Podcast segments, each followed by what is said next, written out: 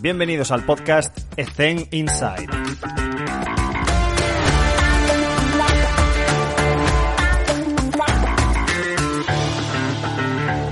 Pues Francés, un placer que estés con nosotros. Muchísimas gracias. Eh, me gustaría empezar, pues, pues eso, que me comentases un poco para conocer contextos y realidades diferentes de nuestros compañeros de profesión, pues cómo es un día a día en tu jornada, en tu jornada normal.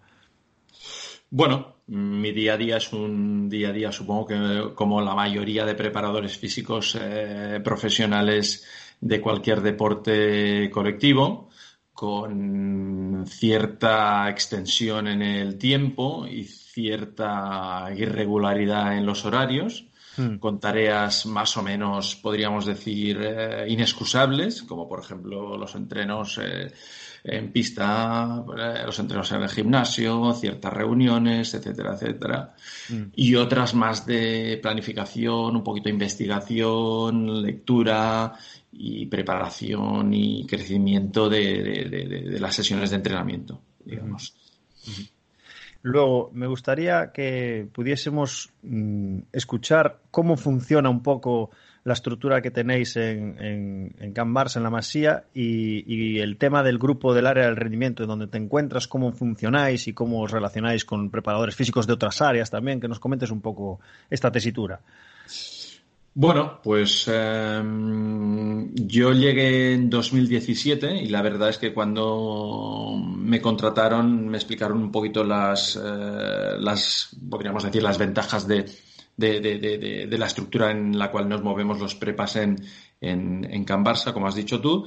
Y bueno, normalmente cuando vas a una empresa te venden un poquito el producto y tal, pero la verdad eh, ha sido más de lo que me vendieron, porque el área de rendimiento, que es el área un poquito donde nos movemos los, los preparadores físicos en, en, en, el Barça, engloba todos los preparadores físicos del club, que son unos cuantos, y eso nos hace crecer de una manera, diría que exponencial, compartiendo conocimientos, eh, siendo muy generosos en, en, en, cómo trabajamos y cómo lo explicamos a todo el mundo, etcétera, etcétera. Y es un área que, que, se que es relativamente nuevo porque se creó en el 2014, o sea, cuando yo llegué llevaba tres años pero es un área que yo creo que es única, incluso casi diría dentro del club, a nivel de, crecimiento y de funcionamiento. Eh, a nivel de apoyo, a nivel de conocimiento, innovación, un poquito eh, intentamos estar en la vanguardia a nivel de, para liderar un poquito mm, todo a nivel de, aplicaciones, formas de trabajar, etcétera, etcétera. Y bueno, intentamos que con eso eh, haya un crecimiento a nivel de club, de rendimiento, desde nuestro departamento, podríamos decir. Las personas son diferentes, los jugadores tienen unas necesidades diferentes, entonces, ¿qué va primero? ¿El modelo de juego? ¿El jugador? Porque a nivel de preparación física, corrígeme si me equivoco, tenemos que centrarnos mucho en el individuo, pero tenemos que priorizar también hasta qué punto el modelo de juego y el método que tenéis en, vuestro área de rendimiento. Bueno, yo creo que es compatible las dos cosas. Eh, seguir con la metodología de entrenamiento, del entrenamiento estructurado, eh, aplicando un poquito o centrándonos en sus diferentes estructuras y después Mm, centrarnos también en el modelo de juego, porque de hecho también en cierta manera las estructuras nos llevan a eso. Mm. Y por lo tanto yo creo que es una manera de... se puede compaginar sin, sin demasiados problemas. Es, eh, problemas. es todo una misma cosa. Mm. Eh, y por lo tanto así trabajamos, basándonos un poquito en lo que decías tú, en la especificidad, en la individualidad no dejando de lado las estructuras, las, las, básicas como a nivel condicional, cognitivo, coordinativo, cosas de este tipo así, y algunas más que hay, mm. pues eh, evidentemente sobre eso construimos nuestra base de, para, para hacer crecer a, nuestro ser humano deportista, podríamos decir. Eh, porque no, a veces se olvida un poquito de que de que es un deportista. Y bueno, de, debajo de esa, de ese abrigo de, deportista, pues está un ser humano con sus problemas y sus cosas y un poquito en, en, ese sentido también viene el tema de las estructuras, ¿no? Porque hay chavales, por ejemplo, tenemos chavales nosotros que que, están a miles de kilómetros de sus casas. Entonces, no es lo mismo un chaval que vive a 10 minutos viniendo en transporte público que un chaval así. Por tanto, la, individualización en todos los sentidos es vital. Y nosotros intentamos, eh, pues claro, eh, ajustar eso. Relacionado con lo que acabas de comentar de jugadores que se incorporan a vuestro sistema, ¿de qué manera facilitáis el proceso? ¿Cómo planificáis por crecimiento biológico, cronológico, en función de los objetivos del equipo, del entrenador, del método, de las individualidades. ¿Cómo sois capaces de colocar a un cadete, por ejemplo, dentro de vuestra estructura y que se adapte rápidamente a, vuestro método? ¿Cómo le facilitáis el trabajo?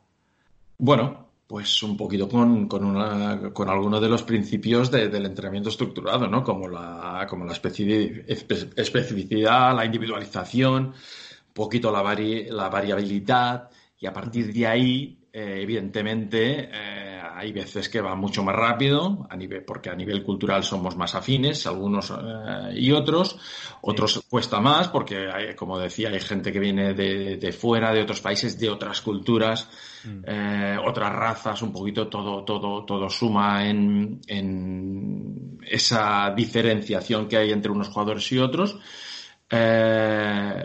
Y a partir de ahí, evidente, también a nivel, motriz, también hay chavales que vienen mucho más formados, con unos patrones motrices básicos, podríamos decir que correctos o buenos, y otros pues vienen mucho más verdes. Y a partir de ahí hay que trabajarles, como muchas veces hemos hecho, un poquito aparte, para que puedan acercarse a sus compañeros en una clase más eh, colectiva, mm. una sesión más colectiva. Y bueno, pues eh, tenemos la suerte de que tenemos un, grupo humano a nivel de preparadores físicos eh, de mucho nivel y, más o menos lo superamos con, nota.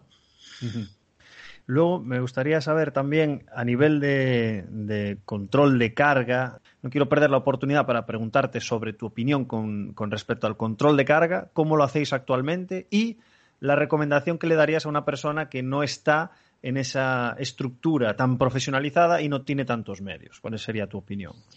Bueno, podríamos decir que en los equipos top o equipos profesionales o primeros equipos del Barça, pues la carga viene básicamente eh, eh, acumulada a nivel de a nivel con los con los dispositivos de GPS o en los indoor con las ultra wideband y por lo tanto sobre eso eh, hay una acumulación, podríamos decir, de datos que nos ayudan a saber cómo van los entrenos, los partidos, etcétera, etcétera. Y por lo tanto, eh, ahí hay mucha, mucho contenido para, para, poder valorar y estructurar y programar sesiones venideras, cómo entrenar, eh, teniendo en cuenta cómo es un entrenamiento y un partido tanto, si sabemos cómo es el partido, podemos saber cómo, cómo entrenar. Eso por una parte, que es la parte más, podríamos decir, tecnológica y profesional. Mm. Por la parte más, eh, menos tecnológica y más formativa, pues evidentemente no todos los equipos eh, disponen de GPS, por lo tanto hay que hacerlo de una manera más, más eh, podríamos decir, sencilla, básica, eficiente, mm. eh, quizás menos precisa, pero sí eficiente, a nivel de minutaje y, el, y el los RPs, por ejemplo, utilizamos, que solo podría utilizar cualquier equipo, por muy modesto que sea. Mm. De hecho, yo lo he utilizado en gente que evidentemente que no está en el Barça, e incluso en, en educación a veces, y por lo tanto eso puede servir como una referencia. Eh, a nivel, a nivel de, control de cargas.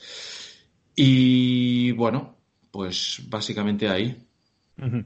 Al final, el papel y el boli siempre va a estar ahí, tu propio Excel siempre va a estar ahí. Claro. Pero ahora que estamos en las nuevas tendencias de aplicaciones y de tal, si, si, de verdad recomiendas alguna aplicación o software que de verdad te ayude y te facilite eh, la vida.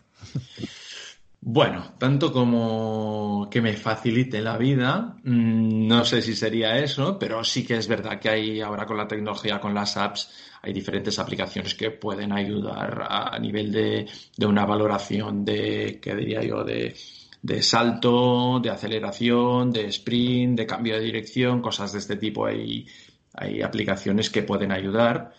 Evidentemente no son perfectas, como, como, como todo en la vida, pero sí que te pueden echar una mano y darle un toque de calidad a esa monitorización del trabajo. Eh, nosotros también trabajamos a nivel de, con ChronoJam, que nos sirve también para monitorizar el trabajo de, de fuerza. Y bueno, yo creo que esto ha evolucionado mucho y hace unos años esto era casi impensable y ahora por, ¿qué te diría yo? 10 euros, ¿no? Te tienes una aplicación que te da un toque de, de, innovación, de motivación, porque a los chavales les gusta ver si hay cómo, cómo sale, qué resultados sacan. Y por lo tanto, pues yo creo que esto puede servir, aunque cada uno, evidentemente, tiene sus ideas, su manera de pensar, su manera de entrenar y aconsejar exactamente una aplicación quizás es un poquito peligroso. Acabas de comentar, utilizáis ChronoJam para el control de fuerza. Me gustaría saber cuál es tu opinión o paradigma o creencia o metodología en cuanto al trabajo de la fuerza y después cómo controláis el trabajo de fuerza imaginándonos que nos está escuchando gente que está empezando, que acaba de salir de la carrera y que no sabe muy bien cómo llevar el trabajo de fuerza al gimnasio, me gustaría saber tu perspectiva práctica de cómo trabajar la fuerza y cómo controlarla. Bueno, básicamente empezar por eh, ir al marco teórico, y sobre el marco teórico ver un poquito las diferentes maneras de, la orientación de la fuerza y sobre eso pues trabajarlo. Eso es, es fácil en cualquier libro de metodología pues aparece cómo trabajar eh, pues la hipertrofia, la fuerza máxima, la, fuerza velocidad, lo que sea. Y sobre eso, pues un poquito lo que decías tú también antes. Eh, papel y boli, apuntar, eh, controlar un poquito cargas, pesos, velocidades de ejecución.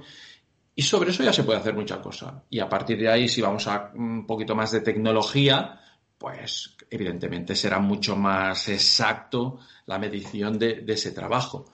Pero mm, para un nivel medio no diría que eso sería imprescindible tampoco. Mm. Y por lo tanto, se puede hacer mucha cosa con, marco teórico y lápiz y papel. En cuanto a, bueno, hay veces que aparecen para aplicar eh, y echar currículum en ciertos eh, perfiles y roles de Sport Science.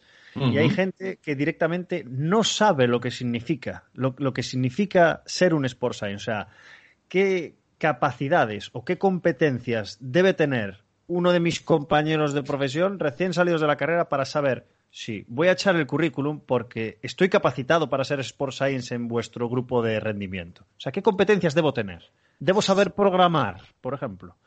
Bueno, cuanto más sepas, mejor. ¿Por qué no? Claro que sí.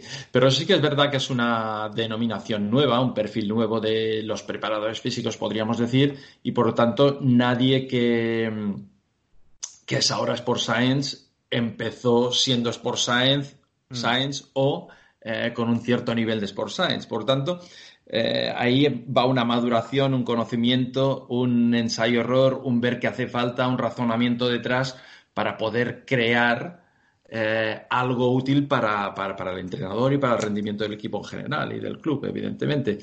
Y por lo tanto, yo casi más que mm, perfiles de, programación que podrían servir, evidentemente, serían eh, sentido común, trabajo, raciocinio un poquito, intentar ver qué es lo que hace falta y a partir de ahí echarle horas con los Excel, con las tablas dinámicas, con, con lo que tengamos a nuestro, a nuestro, a nivel de medios y, y, adelante. Y escuchar bastante qué es lo que pasa en pista, qué dice el entrenador y a partir de ahí crear. Me gustaría preguntarte, con la experiencia que tienes, ¿qué has dejado de hacer con el paso de los años y qué has priorizado más con, esa experiencia profesional que tienes y con esa formación que tienes? Bueno, supongo que he intentado, con el paso de los años, he intentado ser más eficiente, ir bastante más al grano, pensar qué era lo suplementario, qué era lo mm, que se encabalgaba ¿no? a nivel de contenidos. Por ejemplo, en mi deporte, en baloncesto, en pista, si, hacía, si el entrenador ya hace X, pues no hacerlo, no repetirlo, no sobrecargar en ese sentido, ir a cosas que eh, no se hacen, ¿no? Eso por una parte. Y por la parte de qué estoy haciendo más, sobre todo ahora que estoy en el Barça, es un poquito esa, ese avivar ese nexo de unión entre, entre entrenador y preparador físico, en el sentido de poder trabajar juntos, hacer sesiones conjuntas, eh, hacer una sesión que, que un poquito casi desde fuera no sabes bien bien si es física, es técnica o qué es, porque se unen ahí diferentes perfiles de, profesionales del deporte, podríamos decir, y, bueno, nos apoyamos unos a otros para, sacar un resultado que, no, que nos ayude a, crecer y a mejorar el rendimiento. ¿Qué consejo le darías a un recién graduado en INEF que le interese la rama del rendimiento? También, desde tu punto de vista, con toda la experiencia que tienes, eh, ¿Qué consejo le darías para una persona que quiere buscar lo mismo que tú, llegar a lo más alto en la rama del rendimiento? Bueno, pues ante todo trabajo, estudiar, leer, probar cosas, ser valiente en, el tema de, podríamos decir, diferenciarse un poquito, no tener miedo a, probar cosas, ¿no? Mm, yo cuando estaba en equipos de, segunda catalana, pues eh, claro, es muy fácil meter cualquier cosa porque sabes que nadie te va a decir nada, porque evidentemente los directivos ni no, no, no, no se fijan exactamente en lo que haces, etcétera, etcétera, y por tanto es muy fácil. Y cuando vas escalando posiciones a nivel de más calidad de jugadores, pues al principio tienes un poquito de duda, podré hacer ese mismo juego que hacía con los chavales que salen de clase o salen de trabajar?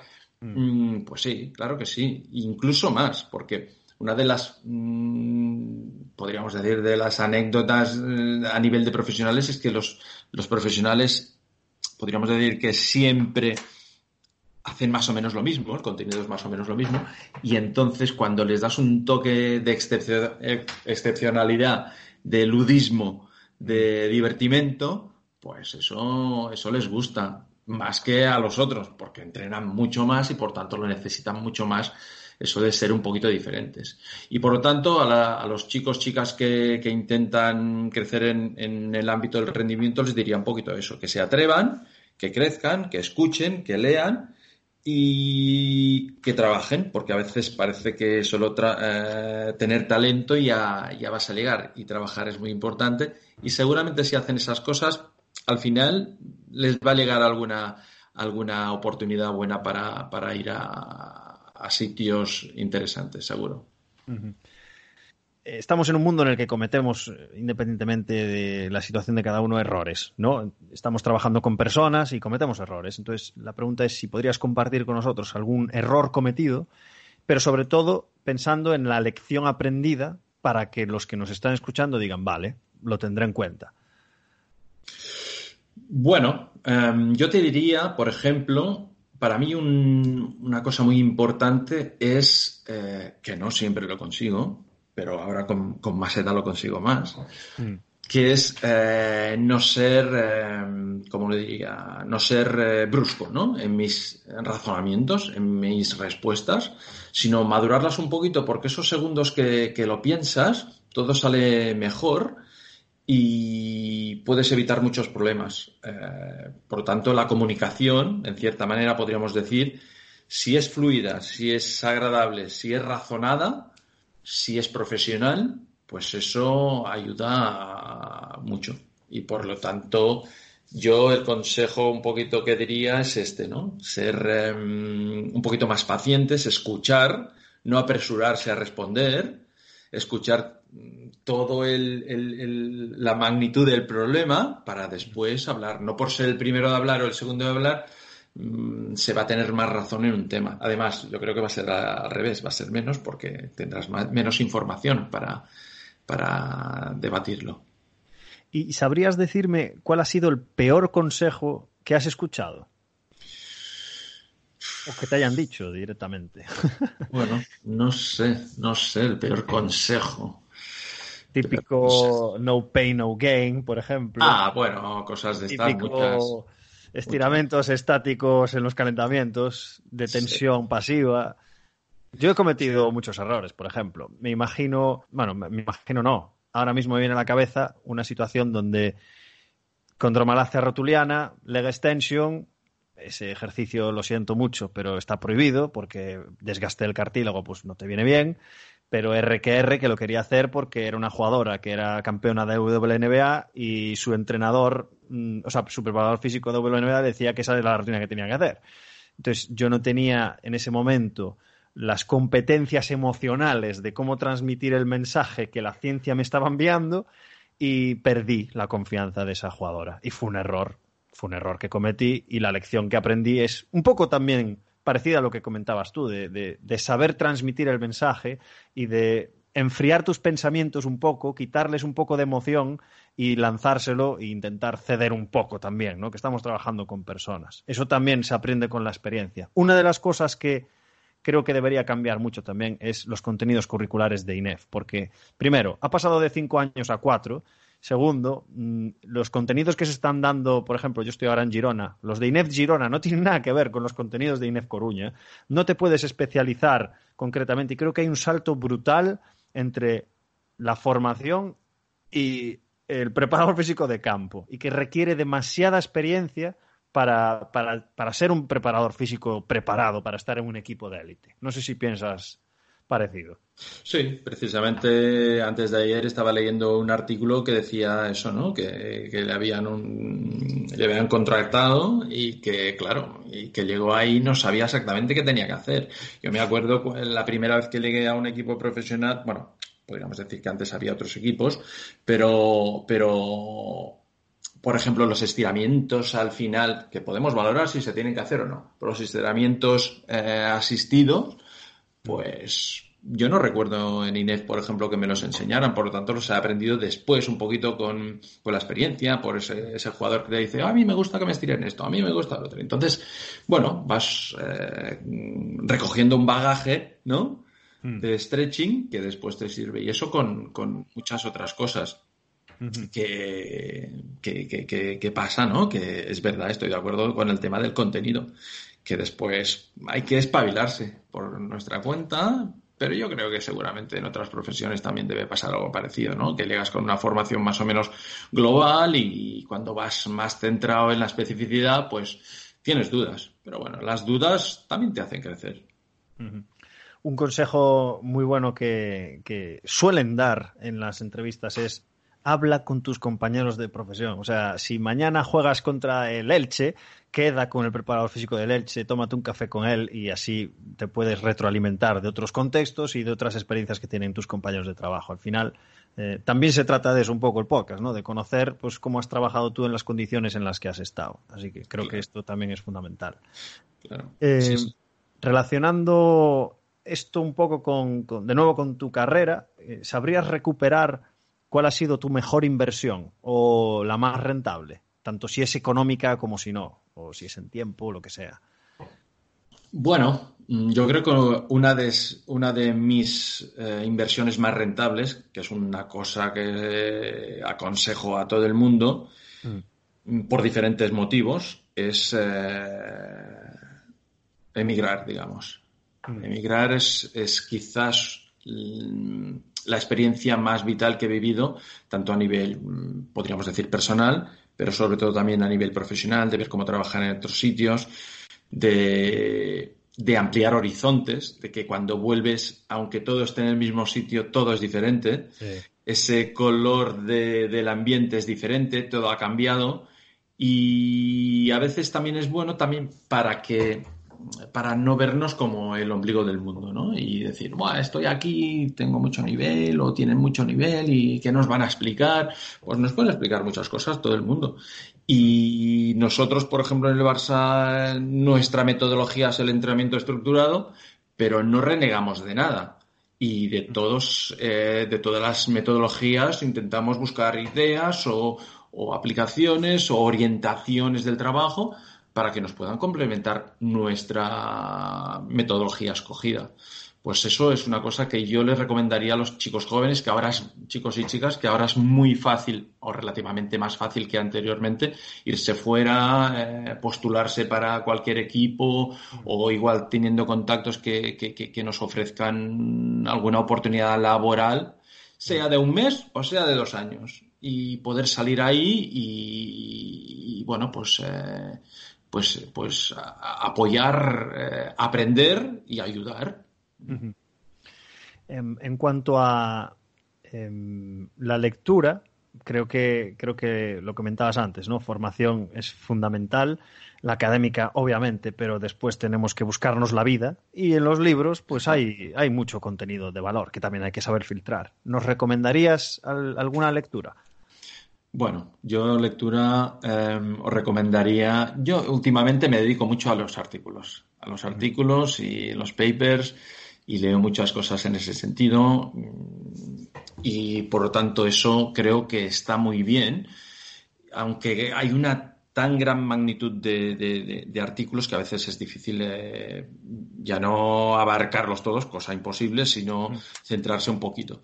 Pero sí que incluso a veces con los comentarios de los compañeros, eh, en este caso en el Barça, o incluso a veces solo con el abstract y tener un poquito esa idea de qué es lo que están haciendo, igual te gusta, igual no te gusta, si te gusta pues puedes seguir, si no pues vas a otro.